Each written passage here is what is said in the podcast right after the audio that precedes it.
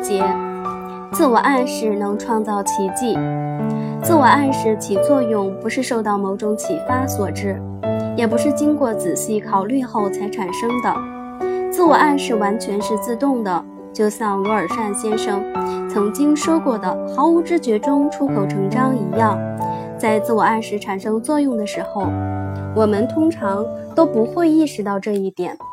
当我们认识到它的机制，并发现如何能够更好地利用它为自己服务时，我们就会恍然大悟，原来它在我们的生活中是多么的有用。比如，我们的呼吸行为是自动的，但是我们能够随意调节我们呼吸的方式，可以通过学习和定期进行呼吸训练来增进我们的健康，这就是自我暗示。一旦我们认识到它的力量，并且学着去控制它，我们就可以成为掌握自己命运的主人。人从婴儿阶段起就会自动地进行自我暗示。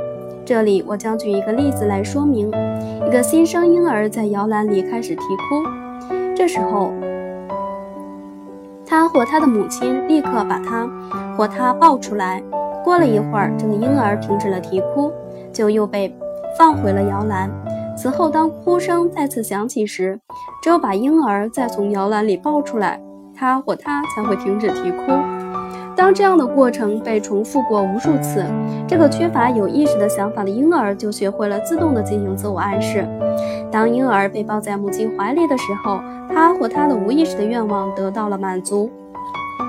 如果婴儿被拒绝的话，换句话说，就是被独自留在摇篮里，他或他的潜意识就会接受现实，不再费力啼哭，因为他或他知道这样做是没有用的。自制力意味着健康，从出生到死亡，这对任何人来说都是一样的。换句话说，我们依靠自我暗示生活，我们的潜意识控制着我们的行为。幸运的是，我们能够通过理智引导潜意识。但是和其他任何事物一样，想要这样做，首先就必须掌握自我暗示这门学问，也就是通过自我教育达到完全控制潜意识的程序。这也就意味着自制力和健康。对于疾病，防范总是要比治疗好得多。良好健康的思想才会带来健康的身体。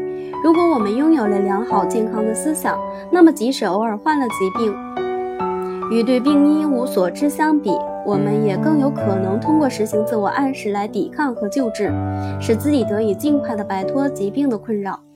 不知道你有没有注意过这样的一点：在人们的日常生活中，如果能够沉着地处理各项常规的事物，根本不去理会或担心疾病，几乎不会受到传染病的感染；而与此相反，那些整天疑神疑鬼、精神紧张的人，被他们周围的病例所惊吓，总是担心流行疾病会侵袭自己，结果无论他们做什么预防工作，最后肯定还会被传染。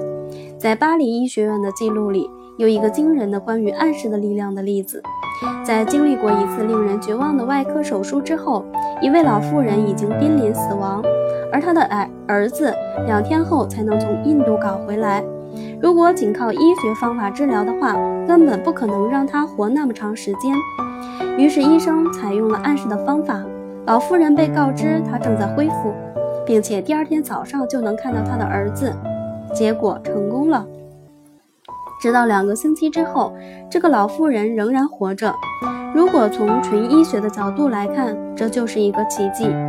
除此之外，还有一个同样令人不可思议的病例。若干年前，在南溪市有一个地位显赫的人，他深受鼻窦炎的折磨。在找我看病前，他已经做过十一次的手术，但是可怕的症状仍然折磨着他，让他在身体上和精神上都饱受痛苦。他虚弱到了极点，而且毫无胃口，头痛不分昼夜地折磨着这个不幸的人，让他不能入睡。大多数时间，他只能绝望地躺在沙发上。我承认，当时我对他的治疗不抱什么希望，但是我仍然想用暗示的方法给他试试，于是就尽量的使他相信暗示的功效。在前五六个的疗程里，他的病情似乎没有什么好转，但是我能够看得出，他还是对暗示理论的可靠性充满了信心。他告诉我，他每天都指引他的潜意识去治疗他的病症。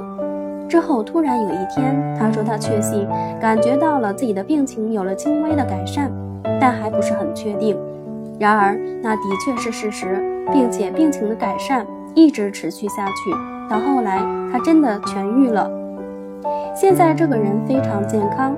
能够不知疲倦地工作，并且他的鼻子再也不像以前那样天天的流脓了。